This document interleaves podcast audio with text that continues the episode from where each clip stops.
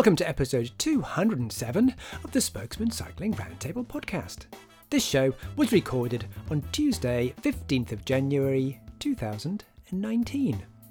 The Spokesmen Cycling Roundtable podcast is brought to you by Jenson USA, where you'll always find a great selection of products at amazing prices with unparalleled customer service. For more information, just go to jensonusa.com slash the spokesman.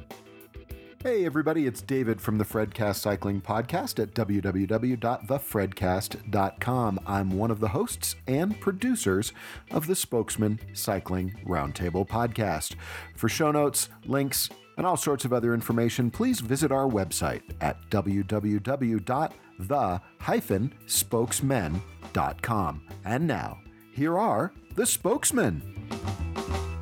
Hi there, I'm Carlton Reid, transportation contributor at Forbes.com. Today's show is about a cycling author moving to the Netherlands. No, not me. I'm talking to Chris Bruntlett of Vancouver, author of Building the Cycling City, the Dutch Blueprint for Urban Vitality. It's an excellent book. I do recommend it, even though it is uh, Island Press. It's the same publisher as I'm uh, of. Anyway, uh, so he, uh, Chris, wrote that uh, book with his wife Melissa, and soon they are upping sticks along with their two kids and heading to Delft, where Chris starts work as international comms manager for the Dutch Cycling Embassy. And also on today's show is his future boss, Mirjam Borsboom, director of the Dutch Cycling Embassy. And for the second show, of 2019. And I'm still checking that it's 2019 because doesn't time fly when you're having fun? I am joined uh, from the Netherlands, I, am very pleased to say, uh, by Mirjam, and from Canada, uh, from Chris. Uh, but today's show is going to be about how, at some point in the near future, I could actually do that show only by speaking to the Netherlands. So let's first of all go across to Chris Bruntlett. And t- Chris, whereabouts are you uh, right now? I'm assuming you're in the, the home in Vancouver. Yeah, yeah. We are situated on the west coast of Canada in Vancouver, British Columbia, and uh, in the throes of packing up our lives. We've got uh, 28 more days until we move our family to the Netherlands. So we're in a, quite the thick of things. So, Mirjam, I'm going to throw that straight back to you, and and it's the question we kind of we, we said before we came on air. Actually, is why on earth have you got a crazy Canadian guy coming to the Netherlands? That's a good question, but why shouldn't we? Um, if you know this guy, you know uh, what he's doing, and he's working um, together with his whole family. I, I have to say, um, doing great work on on promoting cycling, supporting cycling, and really understanding where where it's all about um, within the cycling world. And as maybe a lot of people know, the Netherlands is known uh, for their cycling uh, culture um, and they have a lot of expertise. Um, but we were thinking and I don't know, figuring out that like somebody from abroad having a fresh perspective on our situation can sort of help us promote that situation as well. So yeah, that's it. So Mirjam, let, us let's, let's go slightly backwards in that uh, I better say where you're from. So you're from the Dutch cycling embassy, which which which isn't it, it's it's sort of semi-government. It's kind of it isn't it it's called a private public network. So it's it's partially funded by the government yes? Yeah yeah that's completely true. It's like an ngo um, and we are a public private partnership. So we collaborate with a lot of different organizations like knowledge institutes universities but also uh, ministry uh, provinces and municipalities uh, and of course, companies, uh, industry companies, or uh, consultancies, advisory, um, yeah, actually selling bikes, but also selling a lot of knowledge. Um, and we combine all of this knowledge together and, and sort of strengthen our forces together um, to promote Dutch cycling and to especially sort of help the rest of the world getting up to speed um, regarding cycling in their cities. Yeah. So you're you're selling cycling around the world in effect, the the, the Dutch model. yeah, well, at least we're trying to share knowledge uh, on that. So, like, we're working with a lot of municipalities mainly, um, but we do have some experts in, in in place, and like, let's say, sort of behind us, uh, which can help us out with the actual, uh, for example, uh, streetscaping or uh, decision making processes or helping cities with their, their policy making on cycling. But we try to share knowledge as much as we can. Um, yeah, that, that, that, that's wonderful for us, and I'm I'm incredibly happy that you you do this. But what benefit do, do the do, does the Dutch government get from this? Why was the Dutch government? Why would any of the Dutch NGO partners there? What benefits do they get from helping other parts of the world become more cycle friendly? Mm, I think it's two sided because we have a, a lot of knowledge uh, within our country, but we can also still learn a lot from other parts of the world. For example, in, in Japan, they're working on underground uh, automatic parking systems, for example, like super advanced uh, parking facilities, which we can learn from. Uh, we have a big park- parking problem within the Netherlands, so we can learn from other countries as well.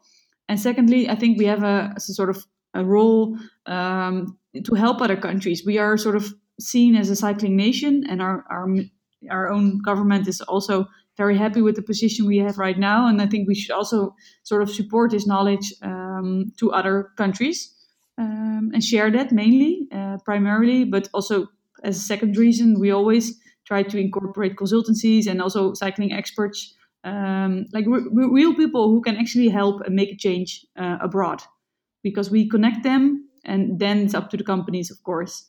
Um, but the main thing is, I think, sharing knowledge because that's just what we need to do. And you see a worldwide like a change and movement going on.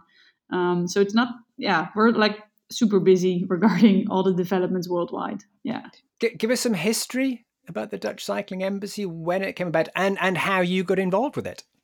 Um, yeah, it's a good question actually. Um, I think we started well, like around seven years ago with the name Dutch Cycling Embassy. But before, we also did a lot of other projects, mainly in Africa. So it's like thinking of uh, shipping uh, containers full of bicycles to Africa, uh, real development programs. And then from uh, like seven years ago, uh, it started to more on, on policy making, on uh, street design, on, on reshaping cities, let's say uh, involving people and municipalities. So it's also on the behavior change uh, side. So it's not primarily infrastructure, but it's also behavior side.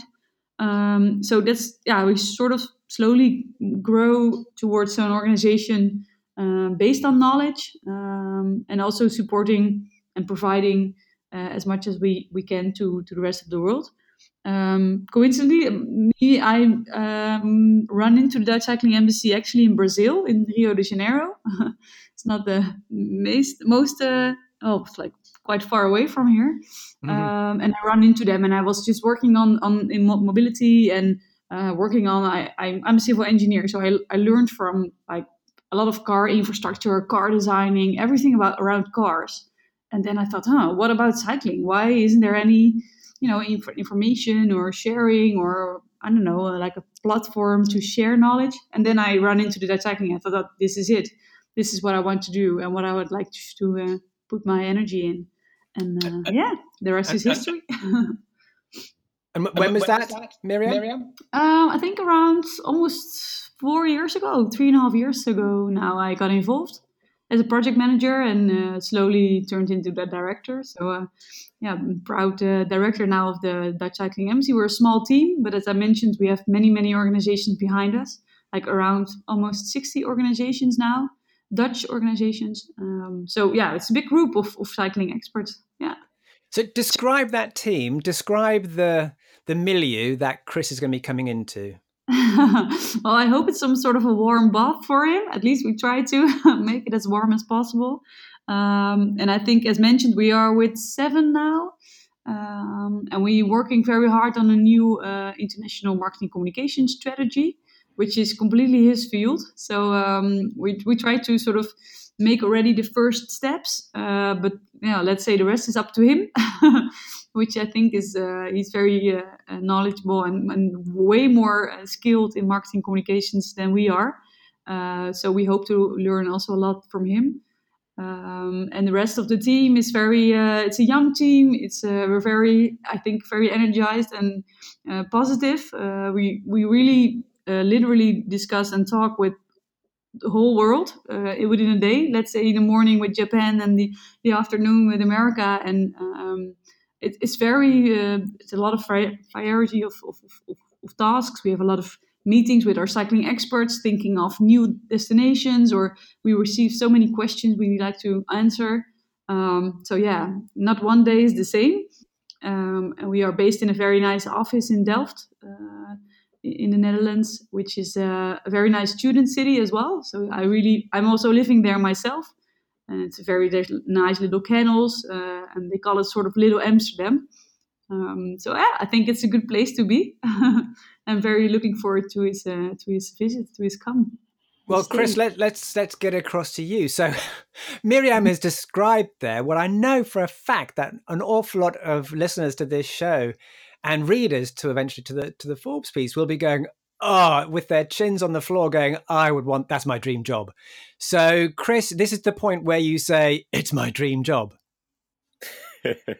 yeah, I, I, think that phrase was used in, in my email exchange with Mirjam uh, on on multiple occasions, and uh, to be honest, it's uh, you know not something that I was ever trained in or educated in, or it was initially my background. I mean, Madacity was a, a partnership that my partner Melissa and I formed that grew out of the passion projects that we were doing on our evenings and weekends because we saw here in Vancouver and then more so in in cities um, across North America that everyone's building their cities for cycling. Everyone is trying to make their cities more equitable, more accessible, um, more open to people on bikes, but they don't necessarily have the communication tools that they need to make that happen. They're so focused on the infrastructure and policy that actually communicating those benefits, whether it's through uh, words, photography, or video, they were really letting themselves down. And so um, we saw a gap there and, and started to address it. And, uh, you know, it just snowballed over the years to the point where we wrote the book about the Netherlands. We spent, uh, you know, a couple of years uh, bouncing back and forth between Vancouver and the Netherlands and, uh, and uh, making that connection with Mirjam, which ultimately led to the, uh, the establishment of this, this new position. So we've had you on the show before, and that was a, um, a little bit of um, audio tennis between you and Melissa um, and obviously you were in the same uh, room rather than different continents. Um, uh, but just go backwards and talk about how uh, you got the job because it was we talked on the last show when you were on uh, when you were at Velo-city in, in Nijmegen. So was it starting then, or was it very very much after that? How was how did this come about? Yeah, yeah. I think we we first Melissa and I first met Mirjam at uh, the Velo-city conference in Nijmegen. Uh, I believe it was at the uh, the cargo bike festival anyway. So we mm-hmm. had a beer and we chatted and connected and we um, exchanged cards because we definitely wanted to interview Mirjam for the book, and she features heavily in one of the chapters about um, sustainable safety in the Crow Manual and uh, exporting that knowledge overseas. And so uh, we just kind of stayed in touch from that uh, that point, and uh, uh, we knew at that time that we were kind of leveraging for a move overseas uh, if if the conditions were were there, and luckily uh, Mirjam was willing to uh, to take a punt on one of us. So uh, we couldn't be more more happy or more excited about this opportunity. There is there is a slight fly in the ointment here in that you are moving from what is generally considered to be the world's most wonderful place to live. So you're going from Vancouver which, if you look at uh, various scores, gets incredible scores on livability. And and I've been there. I've been there with uh, with you and Melissa, and there's a growing bicycle culture there too. So you are leaving a pretty amazing place. Let's let's let's face it. Hundred percent, yeah. And I think um, added to that is the fact that we have some pretty stable rental housing right now, uh, which we got in at a time before the market kind of exploded. So um, we know now that by leaving Vancouver, we're really never going to be able to return and, and to be able to afford it. But um, I think we we've reached a point in our lives where we're tired of having the same arguments and fights and um, and uh, I mean Vancouver still has a hang up uh, on the helmet situation. We still have a lot of streets um, that are just begging for cycle tracks, and and we could see ourselves spending the rest of our lives um, having those arguments and fights. And uh, we we think it's maybe time for the next phase in our life where we go to a place where those those fights and those arguments have already been fought and won, um, and we can hopefully communicate those uh, lessons from those um, those battles and and uh, help other cities reach that point and and um, and live and work and uh, share stories of, of this wonderful place that is the Netherlands. And tell me what Melissa's doing because I believe she's landed a job as well. Yes, that's uh, not officially uh, to be revealed at this point, but uh, there's another organization in Delft where Melissa's uh, um, agreed to work communications for them uh, on a part time basis. Um, she'll be revealing, I think, in a couple of weeks, um, the details of that position. So um, Delft seems to be quite the little mobility hub there. There's a number of organizations that are they're working internationally on on cycling, and uh, we're we're pretty excited to uh, to uh, land our family there. And, and and your family includes two kids. That's right. So, how old are your kids? They are ten and twelve. Yeah. And what do they think? um, for the most part, they're on board. I think they're ready for a change. Uh, the uh, there's some friendships that will be left behind. I think that's the hardest part for them. But um, you know, they really when we visited the Netherlands two years ago, they had a really hard time coming home. They were mm-hmm. quite upset when it was time to leave because they were given this amazing freedom to walk and cycle freely around cities that they didn't enjoy back here in Vancouver. And so um, I think they're excited for a change. They're excited to make new friends and they're excited to uh, be given this whole new city to explore, uh, this whole new country, this whole new continent to explore, uh, and, and, new freedoms and new adventures. So, um, learning the language is going to be a challenge, and I, I think they uh, for them or you. For, for, them, it'll be for all, easy. for all of us, uh, they're going straight into the Dutch public school system the oh. week after we arrive. Um, and uh, and then Melissa and I will follow suit, but we have no doubt that within a few months they'll be teaching us the, the language. Absolutely. So right now I'm going to uh, cut to a, a, commercial break. So we'll we'll just hand across to David. Hey Carlton, thanks so much, and hi everybody. It's David, and I am here. Well, you know why I'm here. I'm here to talk about our longtime loyal and fantastic sponsor, Jenson USA at jensonusa.com slash the spokesman. Remember, that's J E N S O N USA.com. Now, what's Jenson USA? Well, if you don't know by now, you should. jensonusa.com is the place where you're going to find all of the things that you need for your complete cycling lifestyle. Complete bikes, mountain bikes, road bikes, gravel grinders, everything in between, components, apparel, accessory, tools, shoes, really gifts, everything you can imagine that you would need for your cycling lifestyle. And we're not talking about off branded stuff, we are talking about name brands that you know, love, and need for your cycling lifestyle. You're going to find those name brands at incredible low prices, and that's all going to be coupled with unparalleled customer service. If you haven't been to Jenson USA before, I urge you to do it right now and every time you need something for cycling because they're going to have it at great prices and you're going to be very, very satisfied with their customer service. Go ahead and check them out. That's at jensonusa.com slash the spokesman. Our thanks to Jenson USA for supporting the Spokesmen Cycling Roundtable podcast, and our thanks to you for supporting our sponsor, Jenson USA. All right, Carlton, back to you. Thanks, David. And we are back with Mirjam and with Chris. And before that we break, we were talking about the dream job and Chris's kids uh, fitting into an absolutely amazing new lifestyle in Delft in the Netherlands. And we are talking about how it's a, a, a dream job for Chris and for Melissa, sounds like she's got a great job as well. Uh, but it's also going to be something that I know lots of listeners would would not give their right legs for because then they wouldn't be able to do what you're doing, which is which is pedaling everywhere. So, have you got the bicycle part of your new um, job lined up? Do you get a bike with the the, the the the Dutch Cycling Embassy, Mirjam? Is that something that every employee gets a bike, or are you expected to have a bike anyway?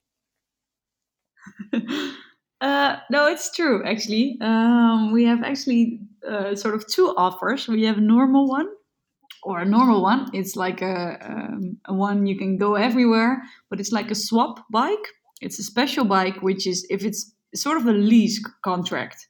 So we provide it for our employees, and whenever something is broken, you can just call them So not me, but just them. it's an organization, a company, um, a very young startup, and they swap your bike whenever it's broken within 24 hours. Um, and it, it's one of our partners, so uh, we have, of course, a very good deal uh, with them. But it, I think it's amazing system because a lot of a lot of students in every student city now there are swap bikes. Uh, even in Belgium, Germany, I think they're reaching 15 countries in Europe already with this uh, concept. Um, so it's sort of your bike. It's owned by them, but it's still yours. And whenever something is broken, even if your bell is broken, you can call them. Um, so we provide a swap bike uh, for our employees, and we even have also electric bikes uh, now. Um, they're very uh, popular nowadays, coming up, especially for the commute. So a lot of uh, employees of us work in The Hague or Rotterdam, which is around, like say, 12 around 12 kilometers uh, cycling, which is just a little bit too much for a normal bike. So like an e-bike is perfectly suited for the commuting uh, bike. So yeah, it's a choice. Uh, I'm not sure. I haven't discussed with Chris yet, but it's uh, it's open for the opportunities. So uh, yeah. So instead of a company car, a company bike. You you wouldn't expect anything different, would you, Chris? Really? no, and I think we've we've kind of set our priorities from when we land in Delft, and it's kind of beds and then bicycles, somewhere to sleep, and then a way to get I, around. I'm disappointed and, uh, that it wasn't bicycles because, first there, but anyway. Um, uh, yeah. Well, if you if you ask my daughter, oh, Wi-Fi of course, yeah, this is very true. Too, but, I've, just, uh... I've, just, swapped across networks in the house here. In fact, we haven't got Netflix at the moment because I'm waiting for another uh, Wi-Fi extension. I know all about that problem you are having there, Chris. Um, so let's talk about your book, Chris. Yours and Melissa's book. So it was, it was uh, done for Island Press. Um, it does seem to. I mean, it was middle of last year. Was it when it came out, Chris? August, uh, end of August, it was released of. So it is still getting traction on social media. Lots of people are talking about it. You. You had a. Tell us about your because you had a speaker tour in effect where you went to as far afield as Australia to talk about in effect what you're you're going to be you're doing as a as a job now, in effect. Mm-hmm, mm-hmm.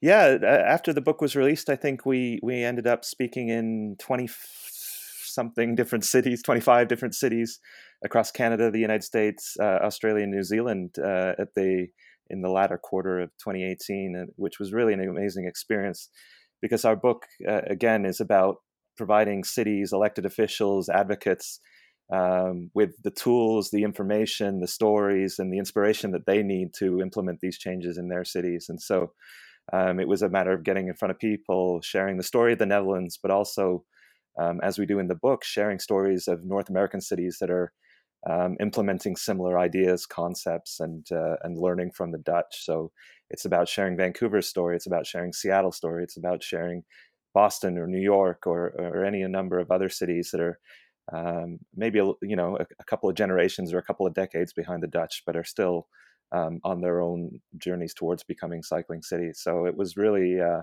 it was really something else, and to to make it to Melbourne, to Sydney, to Auckland, to uh, New York uh, it was uh, was a pretty amazing experience, all on the back of uh, of writing this book and, and sharing these stories with the world. So in effect, it's going to be a pretty amazing experience in that you are taken um, the book that that uh, you and Melissa wrote, and you're sort of making it flesh in that you're you're that was a kind of a template in talking about how to Dutchify, how to go Dutch um, with the, the, the the Dutch kind of like cycling template, and you're now going to be attempting to very much uh, make that for real. I think so. Yeah, I mean that's that's the hope and the dream, um, and, and, also putting the Netherlands on, on the map because I think perhaps uh, amongst uh, certain circles, the Netherlands is known as a cycling nation, but I think to the the casual outsider, uh, Copenhagen still gets a lot of um, the the attention and the plaudits, and uh, the Netherlands kind of sits under the radar a little bit. And um, I think that's there's two reasons there. They're not a, a culture to celebrate themselves. Um, and, uh, maybe because they've had the cycling culture for so long, they kind of take it for granted. And so that's why I think uh, it, it, maybe takes uh, a couple of foreigners, a couple of Canadians to come along and, and, shine a light on it and and help them understand how special um, of a, a, an achievement they've they've they've made and uh, and to help them share it with the world. Mirjam, would you agree with that? That Dutch people don't recognize what an amazing infrastructure, what an amazing cycling country they've got because it's just so normal to them. Apparently, apparently. I think we, we need others like Chris and Melissa um, um, to show us on what we have. And I'm always, of course, I'm, I'm traveling in my current job quite a lot, um, which is an, an honor and a privilege to do. And whenever you're like, there's so many beautiful places in the world. But regarding cycling, uh, there's so much to do still. And um, I, I think a lot of Dutch people well, I think we are a nation who's well, traveling quite a lot, but everywhere we go, we first do like whenever you go to a city trip to Barcelona or you go to, I don't know, with a train to Belgium, the first thing you do as a Dutch people is taking a bike. That's just what we do. And it's just a way to explore and you can, you know, you can feel the city, you can smell the city. Um, and we are so, um, yeah, I think Chris is, is, ex- is explaining it very, in a very, um, nice way that we are it's just so normal to do. And we are so maybe also regarding our demands are quite high whenever there's a very nice cycling lane. We always say ah it's too narrow. It you know it should be bigger. It should be broader. And um, maybe that's also a little bit of our culture and indeed we should be more proud i think we should be celebrating more that we have this amazing cycling infrastructure super connected. There's a whole network on different, you know, strategic network, but also operational, like different network networks, uh, recreational routes, um, super cycling routes. Um, that's it's all connected, and that's I think it's amazing. But you recognize it whenever you go abroad. You say, oh, it's okay. Suddenly I'm sort of left uh, in, in on my own uh, regarding the junctions and everything. Um, so yeah, I think yeah, we need someone else to show us and, and explain us on, on what we have. Um, so yeah, that's right. So we are constantly, of course, jealous of of what you've just described there, um, and and would very much like you to work your goodness. Certainly, I'm talking about the, the UK here, and and to help the UK go Dutch, but it just doesn't appear to be going at that faster speed. And even Vancouver, as Chris was saying, you know, it's fantastic in North American terms in its cycling infrastructure, but it's even too slow for for him and his family. So how are we going to accelerate that go Dutchiness in countries that don't have that hundred years of being a bicycle friendly nation? Well, yeah, I think we shouldn't forget that we also like within the Netherlands, we it, it took us like at least five de- five decades. So like over 50 years. I think we started in the in the 60s or 50s, even 60s, and then towards the 70s there was an oil crisis, dollar crisis, which sort of got the cycling on a higher level, on a higher agenda. And really, the people stood up and say, "Okay, enough is enough. We want cycling, safe cycling infrastructure." Um, and it, therefore, like from the 70s on, like we're now almost 2020, so almost 50 years ago, um, people stood up, and now we're here. So it's taking some decades. I'm not saying it should take five decades. I think it could be much, much quicker. And that's why we also like to share this knowledge because a lot of cities can sort of, you know, skip our mistakes we made. Uh, there's always, you know, they call, I think, the, the child diseases. So we, we did things wrong in the mm. beginning. We're still doing things wrong. So we should you know learn from each other and i think also for example copenhagen is also doing very nice uh, things regarding data um, but regarding infrastructure i think just the netherlands is just what we did and we build up on and further and further yeah that's a matter of decades um, can, can i make can i make a plea here both to you and yeah. to chris in that because uh, this is a very much a, a, it's a trope that's grown up in the last 10 to 15 years that you know it's taken since the 1960s 1970s but the netherlands has been the top cycling nation in the world since you know 1905 so yes it's it's it's kind of okay to think well we're only you know from the 1970s we've got to catch up but in mm-hmm. fact we've got to catch up from 1905 so the the, the, the, yeah. the cycling infrastructure in the netherlands and in copenhagen actually has been there an awfully long time. And, and that's kind of how the culture grew up. So by talking about the 1970s, it's kind of negating a good 60 years of incredible bicycling culture in the Netherlands. As you can see, I'm sure if you've read uh, Pete Jordan's book, which talks about Netherlands uh, or Amsterdam specifically, you know, uh, before the war, before the Second World War, where there's an incredible cycling culture with an ama- I mean, 95% of, of, of modal share. So the 1970s thing, I, I do, it does kind of grate on me when that's mentioned because it's, it's, it's, we're, we're missing out 60 years of culture there. I, I, think that's true, Carlton, but I also think that's true of virtually everywhere else in the world. I mean, we were just in Christchurch, New Zealand, which was known as the the Amsterdam of of, of you know the mm-hmm. Southern Hemisphere mm. um, before the Second World War, and and um, and if you look at these archival photos of North American cities before the war as well, you know the mass cycling was happening, and and uh, it was this period after the Second World War where we started designing our cities around the car um, that uh, that things really changed. And the difference is with the Netherlands, um, they avoided those mistakes for the most part through citizen activism, through political will, um, and through a little bit of luck, luck like the oil crisis that Mirjam mentioned. But um, so they didn't lose a generation or two to um, to the automobile. They they cycling carried on from generation to generation.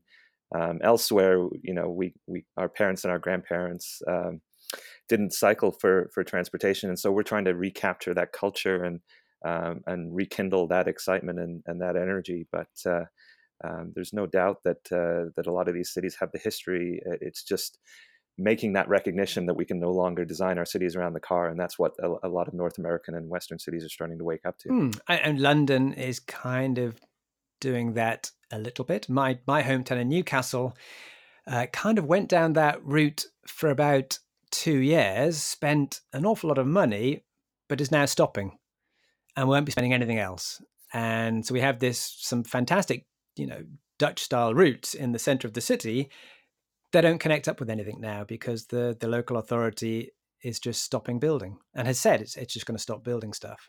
So that's the challenges we have that are different to the challenges in the Netherlands, unless, of course, that the Netherlands have those challenges as well. Mirjam, do, do you kind of get kickback when people when local authorities put in cycle infrastructure in compared to car infrastructure what what exactly happens there?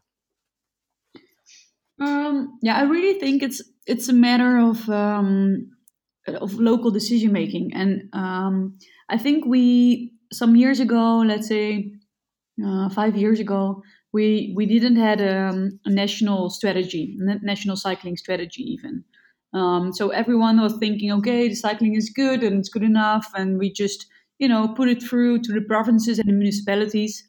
Uh, we de- decentralized, as they name it, um, the policy making, and I think there um, you notice a little bit of, of pushback or just I don't know, leaning back a little bit, like okay, we're we're good enough. Let's let's go. Let's just leave it to the other.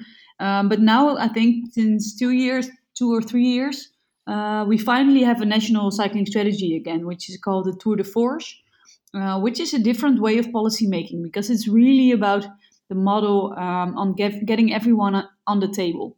Um, so it's a lot about stakeholder management and it's a lot of involving different organizations, cycling union, but also um, the executing part of the ministry who is actually making uh, the infrastructure um, different organizations combining their strengths uh, in the national cycling strategy. I think that's very, very important.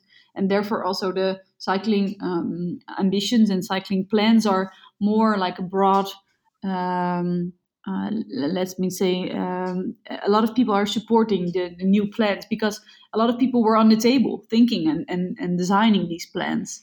Um, and then it's really helping on the political level, of, of, course, as well. We see that worldwide, depending on the political um, um, people.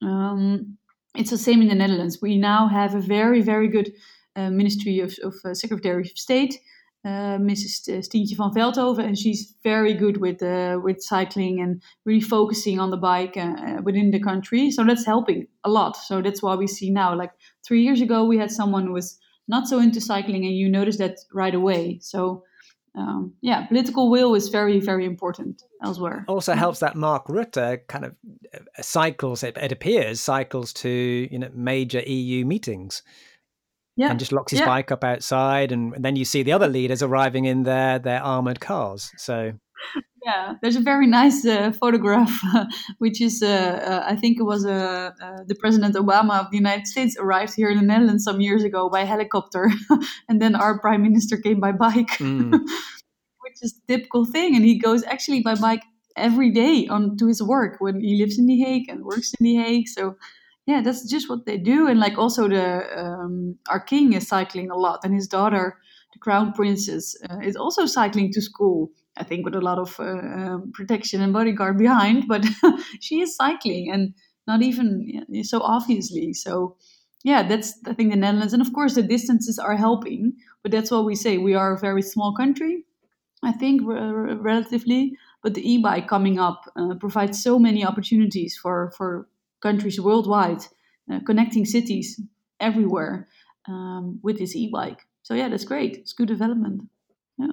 And Chris, do you know what you're going to be doing when you hit the ground? Apart from beds and bicycles, do you know the the, the job you're going to be doing? What what's what's your ambitions there? What are you growing into?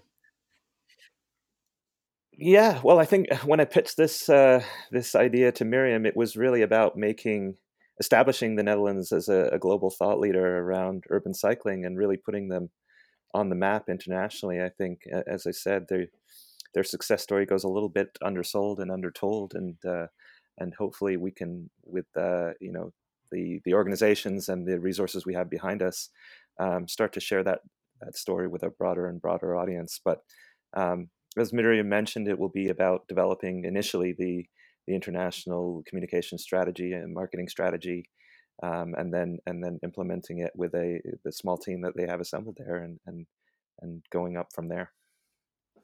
Chris, I I absolutely wish you uh, all the luck in uh, the world there, and I know people will be absolutely uh, so jealous that you've got that kind of job. So not only are you moving to the Netherlands and you're riding your bike in the Netherlands, you're going to be promoting cycling around the world yeah from the netherlands so that's kind of kind of exciting i pinch myself every day yeah. so chris tell me how people can get in touch with you now and whether that's going to change in say a month or so and how people can get in touch with you Sure. Yeah. For the uh, for the time being, it can be through Modacity, uh, uh, modacitylife.com, uh, at medacitylife on all social media channels. Uh, and then effective March 1st, it will be uh, through the Dutch Cycling Embassy. yeah. Excellent. And Mirjam, how do we contact you and find you on social media, that kind of thing? Yeah, I think uh, regarding the Dutch Cycling Embassy, whenever you have any kind of request or you want information or anything, uh, you can reach us uh, the best on uh, info at dutchcycling.nl, which is our team is ready for you with all sorts of information.